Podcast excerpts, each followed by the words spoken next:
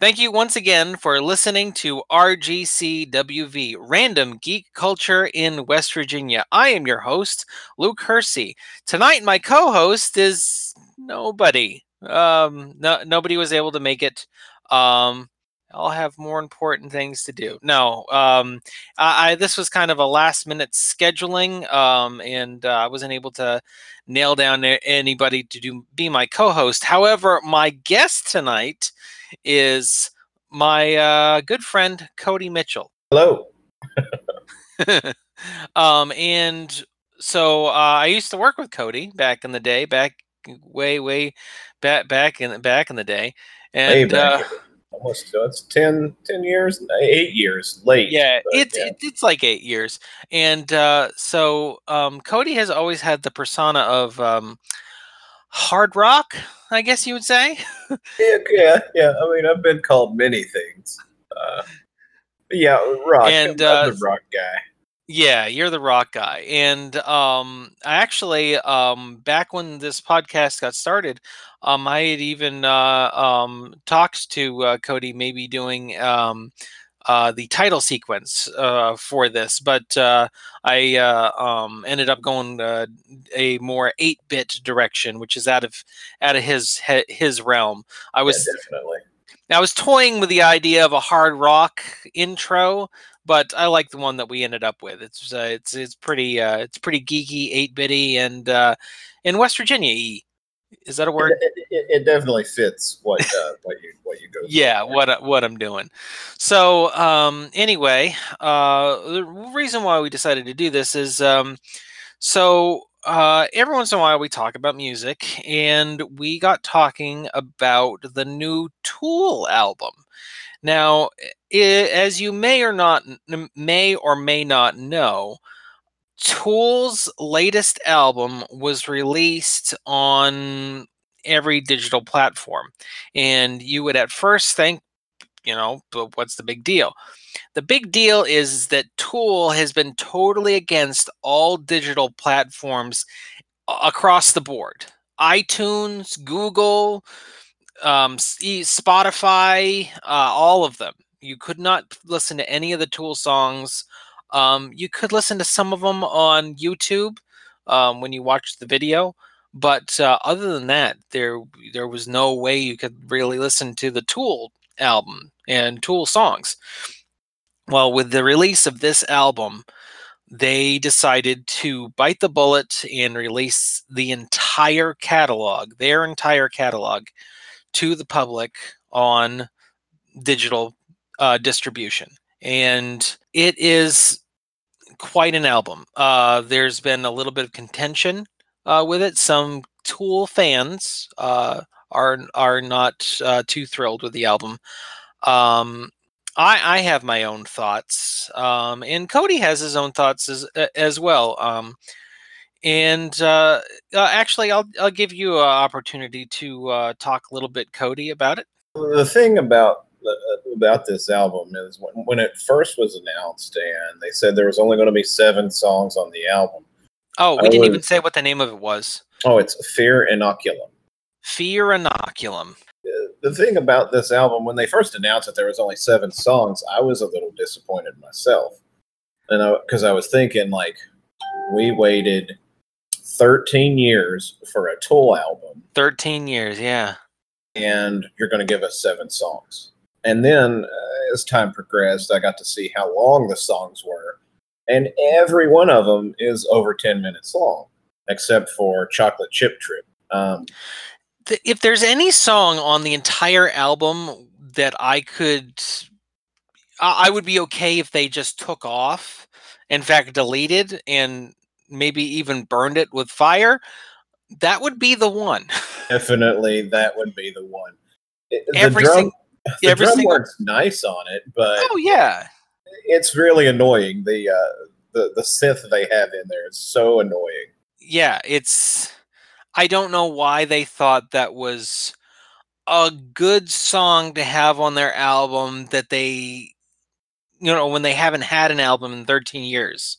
Uh, but you know, you know, we're we're getting we're that you know what that's that's fine. We're getting we're getting the gripe out of the way.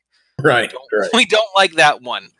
But upstanding from that, Every single song is a journey. It's it's a trip, and ah, no pun intended. no, but it's a trip, except for the one that has "trip" in the title. Yeah. Um, um, I can't say they're all amazing. Uh, My favorite one personally is "Invincible." I've probably That's a good one. that That- more than any of the other ones on the album. Um, I mean, my favorite in this, I um, I, I've listened to the album probably ten plus times, and um, this is narrowly, and it's been my favorite since the first time I listened to the album was uh, "Descending." Um, "Descending," that's a it's a it's a very very long song but it, it is the it is like you were just saying it is one that takes you on a journey and um i mean tool's always been pretty good with that where you know some of their longer songs could even be looked at as micro albums Yeah, I mean, it's true. Yeah.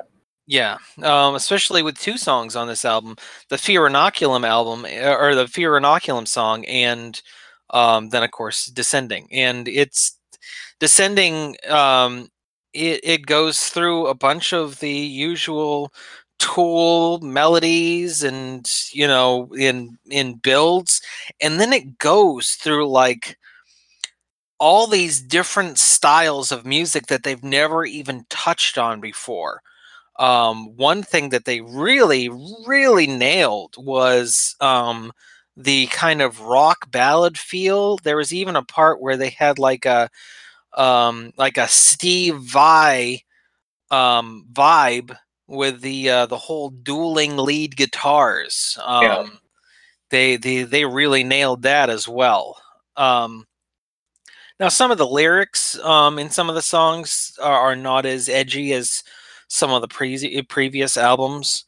I mean, if anything, one one of the big things that's missing from this album is is lyrics.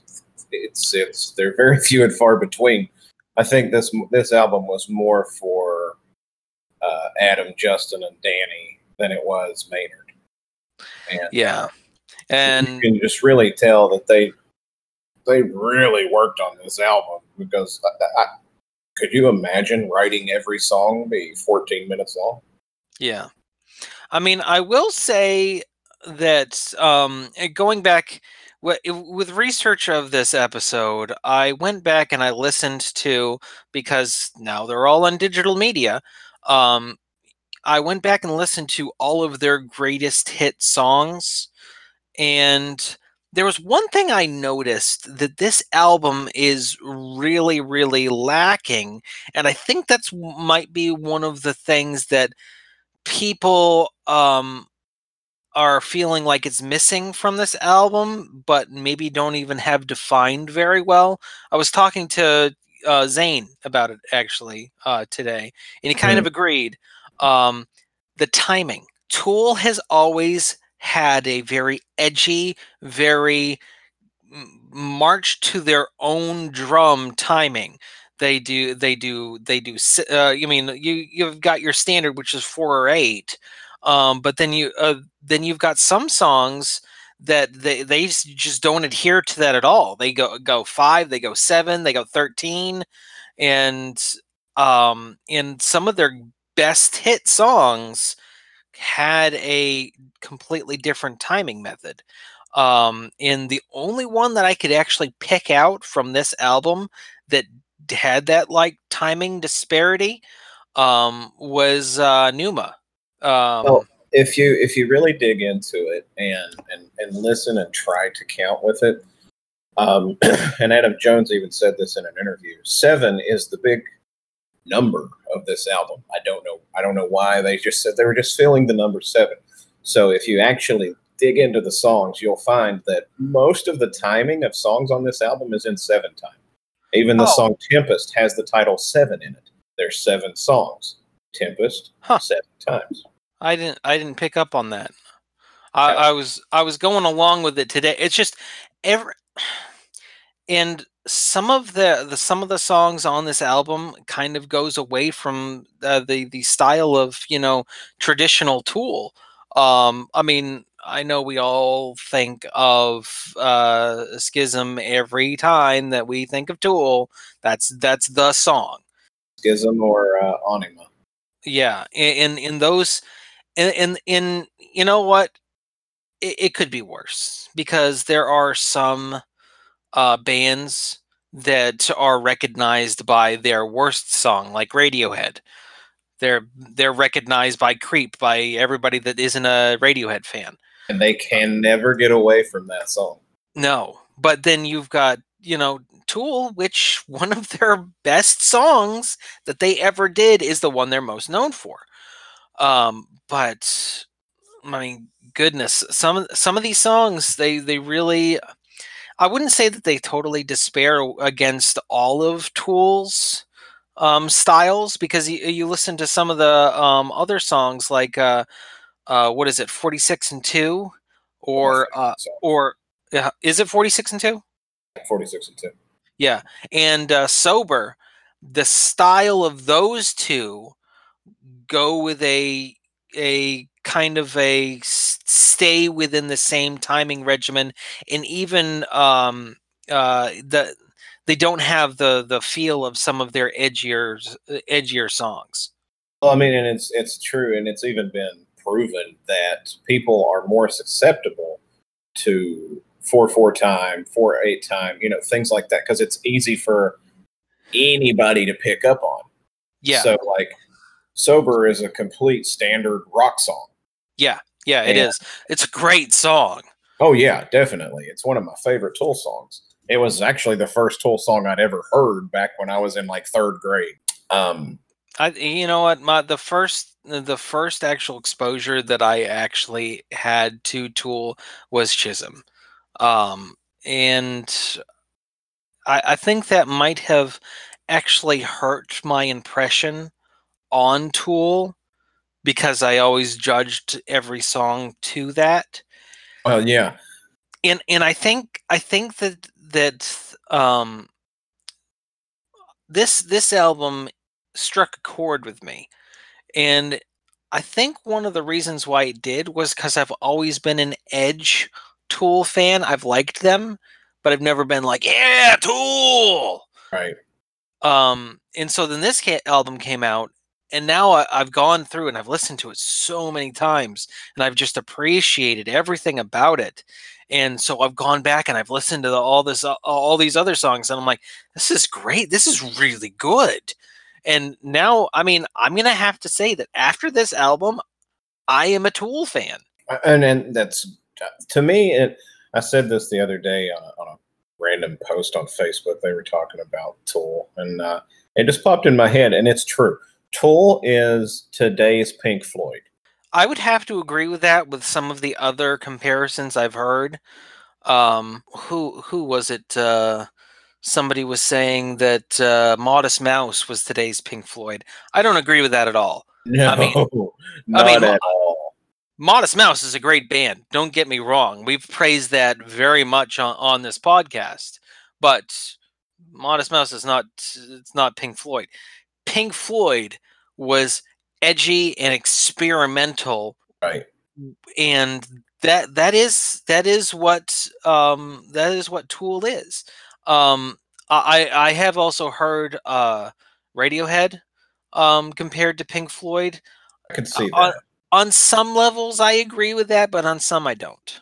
Because I mean Radiohead is experimental, especially after uh Kid A. But um I, they they don't they don't I feel like they don't continue to push the buck. Like they they hit a stride and they went back to some of their old styles and then mixed it together.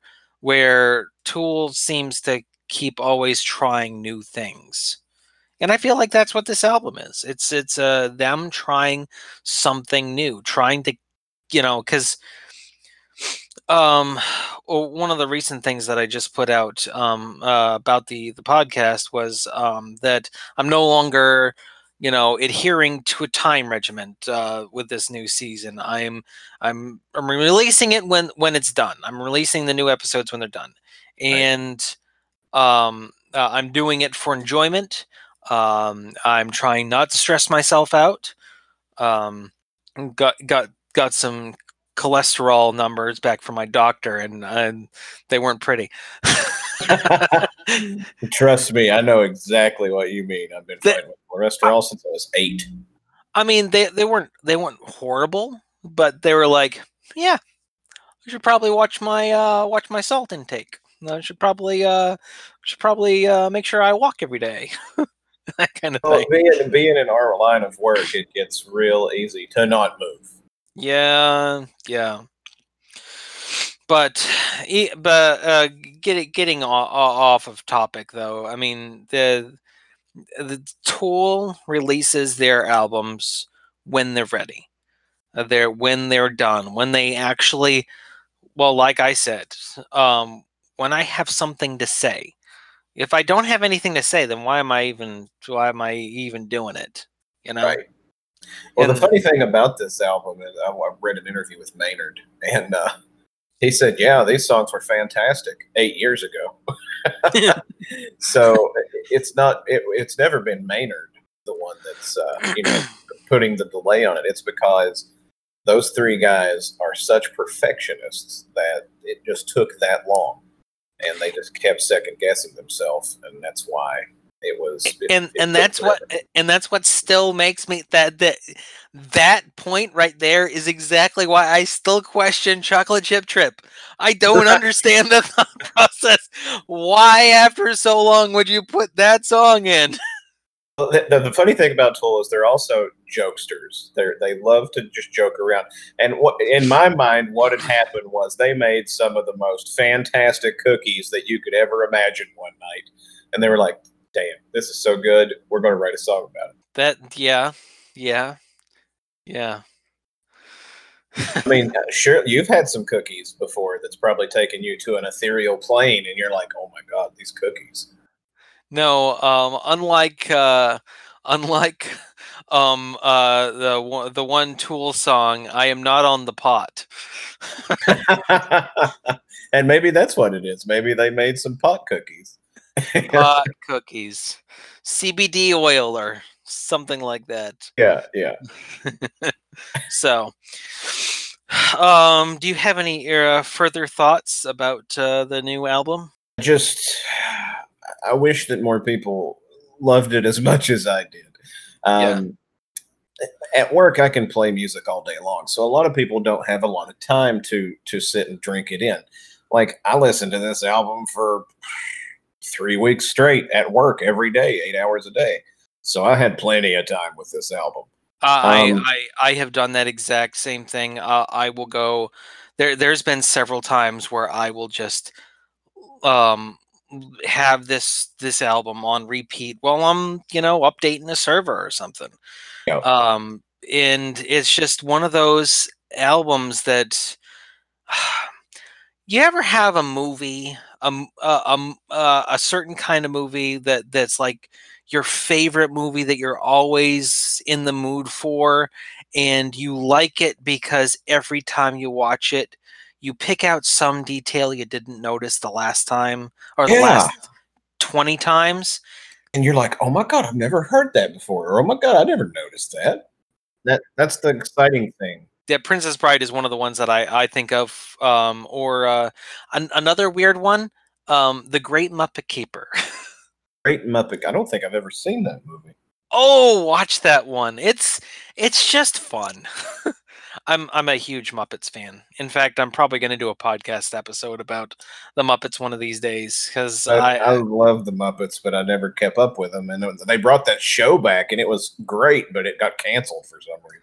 The, see that's the thing though. Uh, sometimes their the their shows are are really great, and sometimes they just they don't come out at the right time because they've tried to do a show so many times because that's how they started out. Right. but uh just just timing is usually is usually wh- what the what the problem is um the last one though um one of the reasons why it got canceled um, it was some of its humor was a little bit more adult in nature than people were going for when they were thinking Ah, thinking about the Muppets because the Muppets are a little bit more edgy and they can get Mhm. away with some of those jokes, but some of them were really on the nose and the a lot of some people were like off put and you know Disney is their parent company. So it's like uh, when Ren and Stimpy tried to make the adult party cartoon. that Yeah. didn't go over too well either. no, no it didn't. But as far um, as as far as the Tool album, I would say it's amazing, and I'm sorry for the people who don't want to take the time to listen to those songs and get into them. 30 but- times over. Right, but and, and the thing that progressively annoys me about today is people don't enjoy music like they like you used to because there's so many other things to distract your attention. You just play music for background sound, and you don't actually ever sit and listen to it. And I think that's a big problem with Tool. You don't sit and listen to it. Now there is one album that I don't know if you've listened to it yet, but here's another good one to just sit and listen to a couple times before you actually get it. Um, the latest Flaming Lips album. I have not listened to it. Oh, it's it's good. I mean, uh, there I've had several people say that uh, that it's it's despairing against you know Flaming Lips style, but you know, lead singer's getting older, and um, it's a story album, and you don't see those very often. And in within that lens, within that framing device, it's excellent. Hmm. Uh, so listen to it all in all in one sitting, and um, and in order, because it is a story. So anyway, uh, get, getting off of topic, so we're we're um, so um, first song, Right. first time, fair- first time you listen to it, Fear Inoculum. What did you think about it? The the first, first time I, the first time I listened to it, it takes a while for that song to kick in. You know, it starts with that just that high pitched noise, and you're like, "Oh, okay, what, what's going on here? And then it, it gets it keeps building up like like Tool does, and Yeah. then I gotta find it because I'm around the 130 mark. That's like boom, here's Tool, here we are, here's our sound. Uh, to be exact, it's more like 135. You hear the drum pickup, and then the bass. oh yeah, and then there's the there's the there's the signature Tool bass sound, and you're like, oh man, here it comes. and you know Um, what? I, and and you know, I kind of like didn't understand where the song was going, but that first time that, and it's a really corny line, but that first the first time that he says, "Bless this immunity," the song Right. just it just hits hard. Right, right, right, and it you're just like, oh my god. And then the guitar picks up right there. Exhale. Yeah, Expel. Oh man. it, it- and it's just you're like, oh, I've waited so long, and it's been worth it. yeah. Um, and I don't understand a lot of people that say like it's it's it's it's boring, it's bland. It's not Even like your brother. Yeah, yeah. My brother probably. I don't even know if he's listened to the album. He doesn't. Oh, I ta- time. I talked to him at work the other day. I actually stopped him on the hall. I'm like, "Hey, what'd you think?" And he goes, "Because um, actually, uh, when it had first released, um, I had talked to him, and uh, um, oh, what was it? I I had, I I I ran into him for some reason, and I was like, "What are you doing today?" And he goes, "It's Tool Day, man." So probably did what I do. It, you know, had had stuff on in the background. oh yeah, that's definitely that's definitely my brother. He uh he was the one that got me into Tool when I was a kid. Yeah. Um Anima is their by far best album of all time, and that's the one that I really fell in love with them. Um, Which I just found out, by the way, uh, like two days ago. That's how you properly pronounce that album, Anima. Anima. Yeah, and I, I thought for years it was Anima, but it's Anima. And I was like, oh my god. Well, because the two letters are joined together, I was like, are they trying to hide the fact that there's supposed to be a space between it's something A? to do. It's something to do with Latin. Uh, something Latin. I can't remember exactly. Some of their naming conventions are really clever. I mean, my favorite naming convention is "hooker with a penis." That's uh, that's the best best name for a song. Or "Die von Satan," which is a uh, recipe for deviled eggs, spoken in German. um, but yeah, this Fear Inoculum, I, I love I love every song. And the, the first song is it, it took a minute for me to to pick it up because they are so long and so intimidating. Yeah. But once you sit and just listen, and like my wife, she absolutely loves Tool, but she doesn't want to really. Well, her favorite band just came out with a new album too, so she's Which been on- one? Uh, the band's called Starset, and Uh, oh my god. I was hoping you didn't say Blink 182 because 9 is really bad. oh, it okay. is horrid. A- Actually, no, I'm not going to say it's really bad. It's just, well, okay. So my, my I, I told my wife, uh, I said, so Blink 182's album is uh, is out, and she's like, "Is it any good?" And I'm like, "It's out." and that's so like- disappointing and- because the last she- album was so good. And she was like, "Is that is that good? Is it so? Is it good or is it bad?" And I'm like, "It's neither. It's just there." You know how like, and, and I was talking to Zane about this. Um, you know how when they came out with Fan Four Stick, Mhm. um, and the reason why Fox released that was so they can maintain the licensing rights for Oh. um, for uh, the Fan- uh, Fantastic Four, and that was the only reason why they did that. Um, that's, you're thinking that's why Blink 182 came out with yes, I feel I feel like they put out this album because they were like, "Oh, we're gonna lose the rights to our our songs," which actually might be the case. Maybe, I mean, it's possible. yeah, maybe I mean, they it happened to the Beatles, so yeah yeah so maybe they they're like well we gotta we got we gotta put out something this one's not you know uh to who who uh, uh to take a um uh, a uh, phrase from adam sandler in airheads and he said i ain't pit farting on no air uh, snare drum so that's what they said. They said to themselves, "Well, it's not pit farting on a snare drum, so it's good enough." yeah. When I, I listened, there's a couple songs on there that I listened to. I was like, this is not Blink 182. yeah, I mean, there is one song I forget which one it is, but there's one song that's actually pretty decent. Um, oh, "Blame It on My Youth." I don't know if that's the name of the song, but I think that is the name of the song. he he, he says it like several times. Um, it doesn't make sense because they're like 35. Oh no, they're way older than that. Mark is almost 50 now. Really? Yeah. yeah, but you you get what I'm saying. Like it doesn't make any sense that you know they're saying this unless it it was a song that they had like that they wrote back in the you know in their glory days in the uh, late 90s that um and they just never figured out the right you know actual uh um musical regimen for that song they just had the lyrics so and maybe they just finally figured it out but The- The one song is I couldn't believe it was Blink 182. Is I really wish I hated you.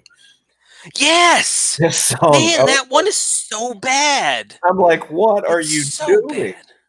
Yeah, yeah I just I miss Blink, But- man. I miss I miss old Blink. yeah But So, as far um, as like as far as like concept albums go, and you were talking about Flaming Flaming Lips, um, Starset, I can't uh, I can't get enough of those guys because their whole their whole albums are tied around space and um, exploration and space travel, and it has its own story, and everything is is so galactic with these guys, and uh, you if you've never listened to them, you need to listen to them. all right i will check them out yeah they uh, i just pulled them up on uh on Google Play. They have a, a comic that was made through Marvel that goes with their whole mythos. Uh, a novel. Actually, that gets me. Uh, that that reminds me of uh, one of my favorites. I mean, I wouldn't say heavy metal bands, but you know, it, it's hard to define them. But um, uh, Coheed and Cambria. I wouldn't know anything about them. I don't have the Keywork tattooed on my forearm or anything. So. Hmm. no, I, I, I, I've, I've swayed away from Coheed in the last few years, but they, they are the same. They're, they're absolutely amazing, and uh, I don't, I don't know why I've lost interest in listening to them. But have you heard their new album? I have not. Came out um, 2018, The Unheavenly Creatures. That was that was when it came out. Okay, yeah, I guess it was about a year ago. Um, did you listen to that album? Did not. Uh, the last one I listened to was The Color Before the Sun, and I did not care for that album because it was not a part of the Coheed and Cambria uh, universe. Um, the second half of that album isn't the best, but the first half is really good. Um, it and and it goes along with the Coheed and Cambria universe, and you know it's actually got a story element to it, and it's it's it's pretty good. Um, I mean, I've, I've been seeing Coheed in concert. I've seen them six, not six times, four or five times. I've seen them live. I have only seen them once, and I saw them get this. And this was when they were just getting their start. Um, I saw them at 123 Pleasant Street in 2002. Wow. So you and, saw them way back in the day. But get this. and you're going to kick me because I kick myself all the time.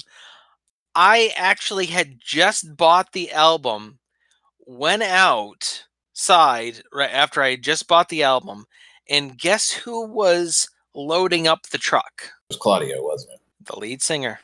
And I had just bought the album and I had a Sharpie in my pocket didn't even think about it until after the fact, but I had a Sharpie in my pocket and I did not ask him to sign it. Wow. I told him, you know, how great he was. You know, I came out there to see Thursday. Remember Thursday? Oh, I remember Thursday. Yeah. Yeah, I I we'd gone out to see Thursday, and I was like, I don't know why I came to see anybody else because you guys are well, like Thursday said, out of this world. You guys are great. There is a uh, band that, that opened for Coheed that reminds me. You're just talking about Thursday, and they probably opened for Thursday then. Yeah. Um, yeah. The band that opened for Coheed was called Thank You Scientist. When I saw them, and they sound a lot like Coheed, mm-hmm. um, but they have some strange like it's Coheed with a horn section. Yeah. Oh, okay. But uh, I haven't listened to them a whole lot. There, it was a cool opening band. So, um, before we uh, like move on, um, we're we're pretty much done with the the the tool stuff. This seems like a good place to uh, take a commercial break. Um, and after we come back, we'll talk about other things. And we're back. So, so yeah, let's let's let's talk about Joker. Uh, let's okay. talk about talk about Joker. So, um, uh, as as my uh, um, fan um, may or may not know, um, uh, me and Kody both went to go see Joker the same night, um, but it was unplanned. In fact, um, his wife and him were there to see Joker on Friday night, and me and um, my uh, co-host um, Alex um, had gone to see it same time. In fact, uh, uh, Kody was right behind me, and there was a few times that we were uncomfortably laughing at the same parts. yeah, uh, especially when he punches the clock. it's like that's great. yeah, that now, but that wasn't uncomfortable. The other right, part, right. yeah. Uh, but let's let's let's talk about that uh, here in a second. So, um, if you've listened to the first half, um, uh, great. Um, I hope you check out Tool's new album. Um, second half, we are doing a uh, spoiler discussion. of Joker. So if you haven't seen Joker yet, please um, thank you for listening, and uh, we'll see you again next time. If you have seen Joker, stick around because uh, we're going to talk about some uh, random stuff. so, uh, Kody, if you were to rate the movie, what would you give it?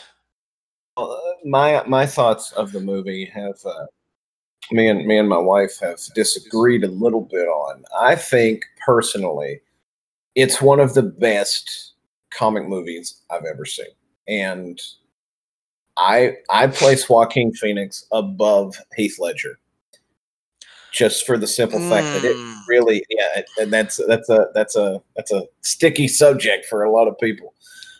But well, okay, could keep going. In my opinion, the only reason Heath Ledger was put up on a pedestal is because he was dead. If he were still alive in that role, it would not be nearly as iconic as it is today. Joaquin Phoenix really went deep into the psyche of of the Joker, and you really finally get to see what it's like in the Joker's head and how broken he is. Yes, and uh, it just intrigued me so much um, throughout the whole movie of just how crazy the Joker is. Um. So okay, so taking that into account, and I, I do agree with you on a lot of points, a lot of points. Um, there is one thing that I would have to disagree with you on. Um, yeah, that's of course that I, I still Ledger for me is still narrowly, but still ahead of Joaquin Phoenix. Um, however, I, I, you know, in in a another time period, perhaps maybe even in the same time period as when Ledger was, as far as within the timeline of Batman. That that I feel like that would be a um, a a, uh, better comparison. Um, and um, one of the reasons that I, I do agree with that is, uh, or, or I, I, highlight that is because this is um, him becoming the Joker. Right. And so a, a, lot of this doesn't, you know, um, highlight him being the Joker. In fact, sometimes when he actually does become the Joker, um, uh, I didn't, you know, love within the Joker lens. And I bring up the lens for a specific reason. Sometime uh, in some parts of the movie, I feel like I wasn't even watching a Joker movie. And the reason why I bring that up is because I feel like the director was not necessarily trying to tell a comic book movie. He wasn't. Yeah, that that, that he, was uh, that was a thing that he had said in interviews. He wasn't setting out to make a, a comic movie. He, he was u- he was using how we already understand the Joker as a framing device and a lens in order for him to tell a compelling story about mental illness.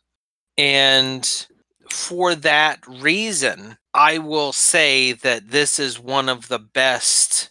No, I'm I'm just going to say it. It is the best mental illness movie I have ever seen. Oh, 100%. Definitely.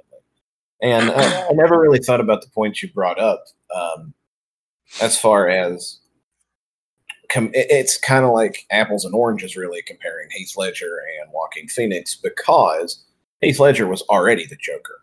Joaquin yes. Phoenix was not the Joker until maybe the last 15 minutes of the movie. So th- I understand that. That makes sense. And explaining it like that does does make it a little more uh, make more sense.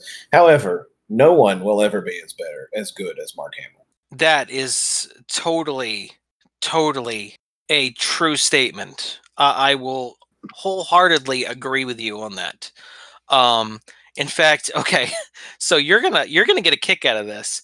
So um, a couple weeks ago, I had actually posted on Twitter. Um, um, I had done a really cool like split picture down the middle of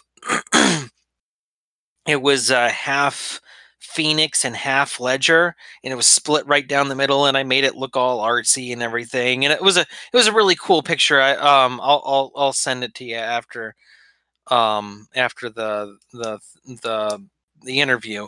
Um, but um, I had said in the Twitter post that I don't know now who is going to be my favorite Joker.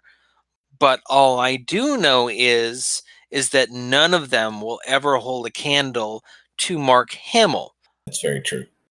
And then I also um, uh, I also um, yeah, because I had gotten a lot of responses from that, I had replied to one guy saying that because somebody was agreeing that Mark Hamill was the best Joker, and then I said, "Yeah, um, yeah, I I have always loved Mark Hamill as an actor, and um, um, him as the trickster."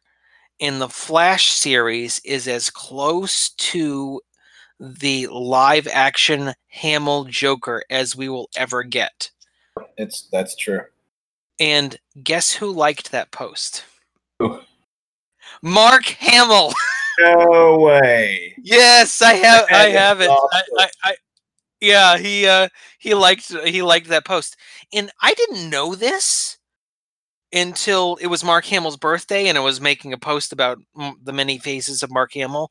Did you know that he was not only the trickster in the C er, in the uh, CW um, Flash, but he was also the trickster in the original CBS Flash from the 90s. Really? Yes. I had no idea. I didn't either. And that's why it makes it even better that he was the trickster in the new Flash, just like the original Flash from the 1990s CBS Flash was Barry's dad in that show. Oh. So they they they really, you know, paid homage to their original show. Just sent you a picture that I absolutely love um, of Joaquin Phoenix and Heath Ledger. So somebody made it, and it just looks really cool. Oh, um, that does look cool. Yeah. You know, I'm gonna I'm gonna send you this picture real quick. Um, but I think everyone can agree, and I, it could be just a matter of direction, but Jared Leto's Joker is probably the worst Joker to ever exist. as much as I uh, it uh, it pains me to agree with you, not because you know uh, I like disagreeing with you. Um, it's because I I respect Leto so much. I do too. I wanted he, to love the character, and I forced myself to say I love the character. But the more I think about it, it's just how terrible it was. And I don't necessarily say it was Jared Leto. I think it was the director and the fact that they cut out all of the scenes that he was in for and just gave him like 10 minutes of airtime and they turned him into Juggalo Joker. Juggalo Joker. like I was waiting at any point for him to go whoop whoop. oh man, that that is that is funny. Yeah, but you know, um, there is a film theory out there, um, and the the um, the director has kind of debunked it. However, I still believe it to be true. Um, uh, there is a theory out there that that Joker is actually not the original Joker, but the um, did you ever see the uh, um, the cartoon show Batman Beyond? I watched it a little bit, but I didn't watch it nearly as much as the animated series. Okay. Well, the reason why I mention it is because in that the Joker in that show was a former boy wonder. Oh. And so that is one of the things that they. I just sent you the the one picture. Um, Oh, so you're you're you're saying that he could possibly be oh, what's his name? Jason Todd? Is it Jason Todd? yes, Jason Todd. No, No, and, and not not a actual, not the original Joker. that is a cool picture. That is awesome. Uh, I uh, I uh, I did I did my diligence on that one because that that the Joker is by far in and this is weird to say because I'm such a Marvel fan, but the Joker is by far my favorite villain. And I Um, agree with you. I, I've always said that Batman is a Marvel character stuck in a DC universe. but you know what? That's the that's another thing too is even though we're dealing with like godlike superhero characters um with with mystical powers rather than scientific powers of the of the um of the Marvel universe um Batman kind of belongs on DC just because of how dark it is sometimes. Right. And the only thing that's even remotely close to Batman in Marvel is Moon Knight. Hmm. And I, I love Moon Knight, man. I, I'm pretty pumped that they're making a TV show. I I would have to say that um, if I were to compare it to any Marvel character, um, and um, this isn't like current comic generation, but rather the Frank Miller generation, Mhm. um, which you know was where he got started, is Wolverine. Wolverine's original graphic novel um, that was done by Frank Miller, and then the preceding comics, um, that was super dark, super super dark, um, and they they. I wouldn't say that they made him a little bit. l- They dumbed him down a bit because they did, but um, it, it was more or less the situation that they put him in. Um, because how would Batman react if they made him a teacher? Yeah. You know, it's it's the same thing with Wolverine. How would how would Wolverine, a super dark character, as he was originally conceived, um, how would he react if he was made a teacher in the X Men? You know that uh, what what's going to happen? You know, Yeah. any anybody is going to either become worse or better for that. so, anyway, anyway, As far as the movie The Joker, it's definitely not a movie that you would take your kids to see. Um, I told my dad today because I told him that I had gone to see it, and he was like, "How was it?" And I was like, "It was really good." And he was like, "You think I should go see it?" And I was like, "No." no, no, you probably shouldn't. I did read that Joaquin Phoenix he lost 50 pounds for that role, and he was sick, and they had to f- film most of those scenes in one take. Yeah, and that's the thing though. He did do. I mean, um, one of the, uh, the the director he was he was saying that uh, it it was just amazing how how great he was the first time. In fact, um, was it the first day of the set was that first scene, and that entire thing was done in one take, That including amazing. and including and he didn't even tell him to do it the tear rolling down his cheek That the director the- crazy.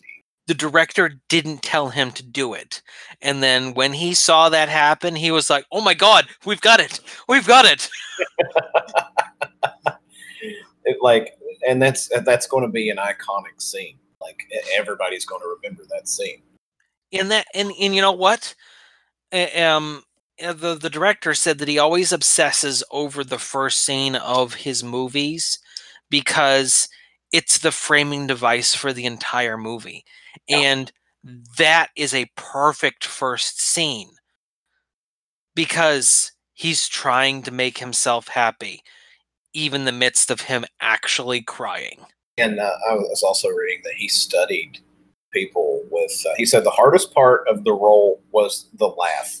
to figure out the laugh. And his laugh yeah. in that movie, it literally made me unsettled. Like I was like, huh. It's almost to the point of annoying. I w- I wouldn't say annoying, but I will agree with unsettling.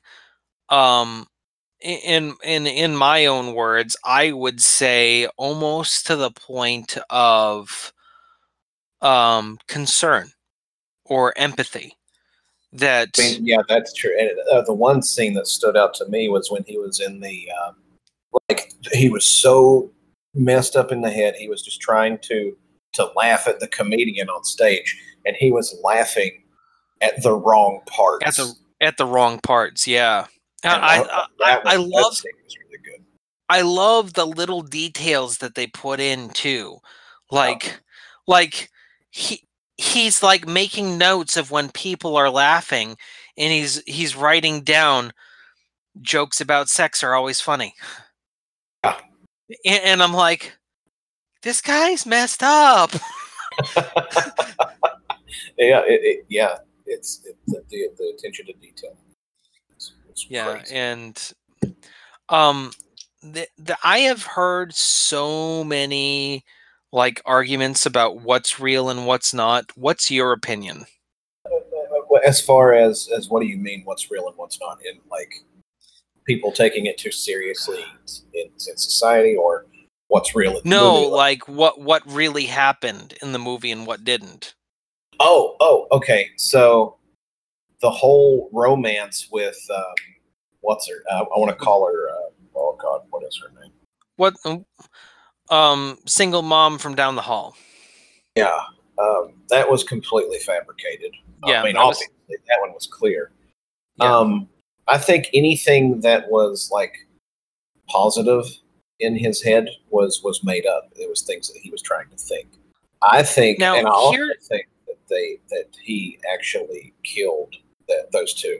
It never implies it, but I think he killed her and the kid. Mm. I don't. I don't know. I don't know. I want to say no, but it's possible.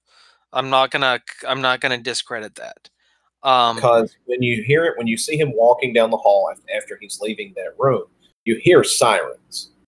So yeah. it, it's kind of implied in, in that aspect, but I could be wrong. I could. I feel. I feel like that was a setup device, though, you know, that you heard sirens because the whole city was in chaos at that point in time. Um, but here's another thing, and um, I, I just read this that he may not have actually killed his mother. I think he thought he, he thought he did.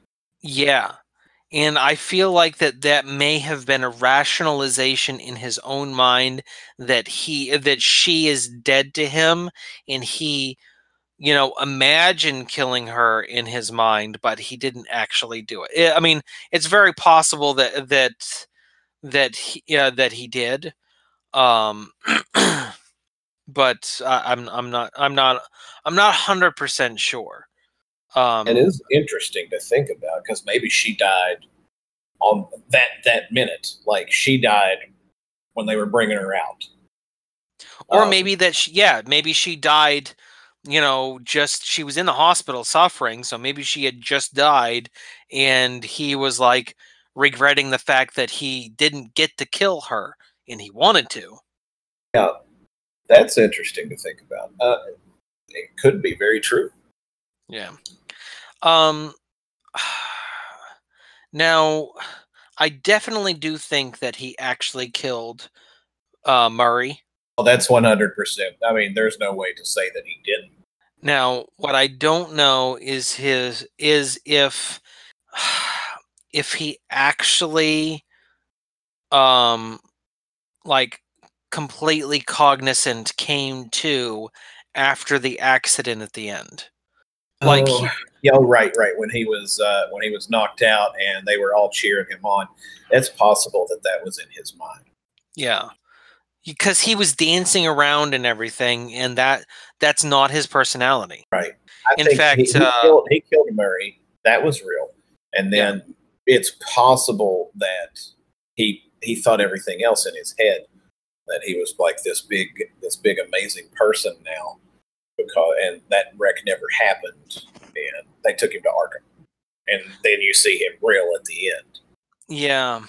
Now, um, I do have to point out one thing, and it made me.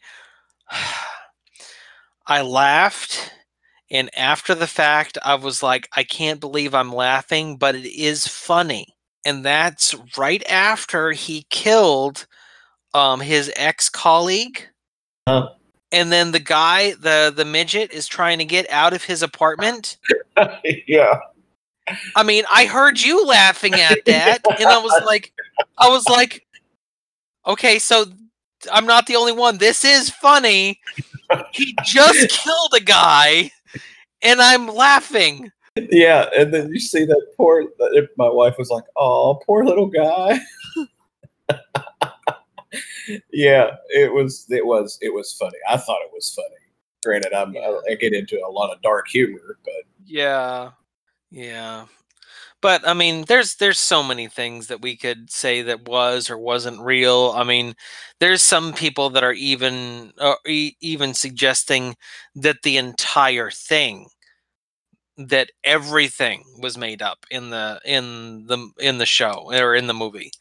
I mean, you could say that. You could say that about every single movie in existence. And I think that's a boring way to look at things, or just a a, a safe way to look at things. To think, oh, he really isn't that crazy. He just thought of all that stuff. But what I will say about that possible theory and all these things that we're talking about, they have done the best job that they possibly could do. Now, I mentioned the, the fact that they use this as a framing device to discuss mental disorder, but in that, they maintained the one thing that so many people were afraid that they were going to destroy, which was the Joker's origin story. Mhm. That how dare they make a Joker origin story when people that that one of the most compelling things that they that they um uh that people love about the Joker character is that he doesn't necessarily have a defined origin story. And you walk out of the theater not knowing what's real and what's not, just like the Joker. And I think that they knocked it out of the park in that specific aspect. And yeah, I, I love that about because you in the comics you never know. There's never been an origin story. Joker doesn't even have a real name, and it could possibly be that the whole thing is in his head. Yeah.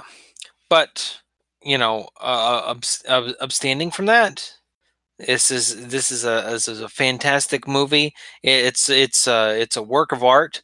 Um, I would even go as far as to say that it is better than the movies that it um, is getting a lot of inspiration from, Oh yeah, I- definitely.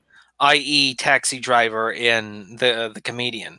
Now, some people would argue that you know the comedian was great, the the the the, the taxi driver was great, but I don't think that either one really highlighted its purpose. Like I feel like the people that are are are, getting all bent out of shape about the movie, or also even like saying that this movie was better than the other ones or, or, or comparing it to other movies they're they're missing they're totally missing the point and the point of this movie was to highlight both mental disorder and the way we treat people with mental disorder Mhm. and I, I- I feel like the, the the the the the director and even Joaquin Phoenix are trying to communicate to us through film that we need to take that second moment to think about these people, to to to to consider them actually people, citizens that that that that they they they need to be heard. In fact, they they need to be heard maybe even a little bit more than the the more palatable people. What's interesting to me is the director, Todd Phillips. He has always directed comedies, so the fact that he did this movie and he did it so well is is mind blowing. I mean, it's the same director that directed the Hangover trilogy. This is the same director that also directed um, Starsky and Hutch. Yeah. A And, uh, arguably completely throwaway film. right. I mean, not to say anything bad about the director because oh my god, he is a, a genius. But still, still, I mean, I never, I never, I've never seen War Dogs, but I wanted to. That's the one with uh, yeah, I wanted to too. I wanted Jonah to. Hill. That's the one with Jonah Hill. It looks really good. I never watched it though. So, um, I mean, I have given my score online already, uh, an A minus. Um, I'm not going to na- ask for you to nail down the the movie because I think we're both saying that this movie is phenomenal, and to really give it to, to really give it a letter grade is almost an unappreciation for what it is. It's it's something beyond that. And I think, I think that it may, it may change the course of future comic movies. Maybe not inside the MCU because they've already got a such an empire built on their brand. But I feel like it's going to open avenues for finally a decent Spawn movie, which is my all-time favorite comic character. Period. Well, you know what? You you you just mentioned something that gave me that stopped me for a second. You know why this is so good? because it's not the MCU brand, because it doesn't try to follow a formula of what MCU has set up. That's not what I was going to say, but you do have a point there. No, what I was going to say was I feel like the reason it's so good is for the same reason that the Nolan movies were. They weren't comic book movies. They weren't. You're, you're right. The Nolan They- movies are, are legendary.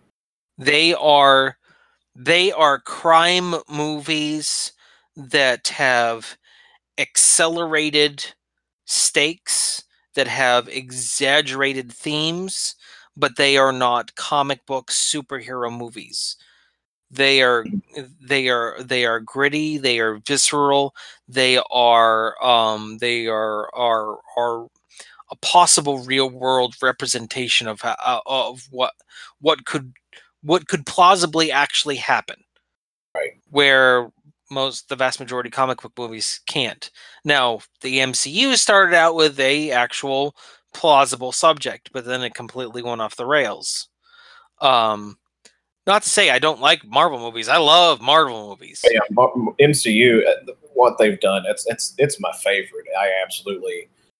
I I guess I say everything's my favorite, but I just I just love comic movies. But- the only but- thing that I've ever not liked in comic movies in the last uh, ten years has been the DCEU uh, Yeah. because those are just awful.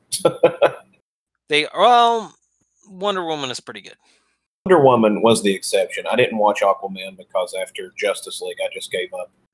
But I mean, Gal Gadot is an amazing actress. I mean, she uh, she she could probably do anything and turn it great. Um, I mean, We'll say that Batfleck was a good Batman. I didn't hate him. I just hated the movie. I didn't hate him. No, I will agree with that. I didn't hate him. Um, I think the reason why, though, um, the why we say that isn't even Affleck himself. I think it was the um, um, not decide the the the, the wardrobe decision of not adding bat nipples. That's what it was. That's what it was. George And, Clooney. And on that note, on that note, I think uh, I think we're gonna wrap it up for tonight. So, um, any last thoughts, Kody, Uh, before no. we say say goodnight? It's uh, it's been a pleasure, and if you ever want me to come to discuss music or anything else, just let me know. All right, I will. I will do that. So this has been RGCWV Random Geek Culture in West Virginia. I am your host, Luke Hersey, and we have had Kody Mitchell on here talking tonight about Tool, heavy metal, music, um, well, the Joker, and uh, the DCU and its shortcomings. um, but uh, um, if you uh, like this, uh, feel free to uh, drop me a line to my email at randomwvgeek at gmail.com. You can leave me a voicemail message or send me a text to 304 566 9777 or you can hit us up on our several media platforms. Um, if you go to the podcast site, it will direct you to our Linktree address, which has all of our media outlets. So, anyway, thank you guys for listening tonight. And as always, uh, I appreciate you listening to this podcast. Welcome to the end.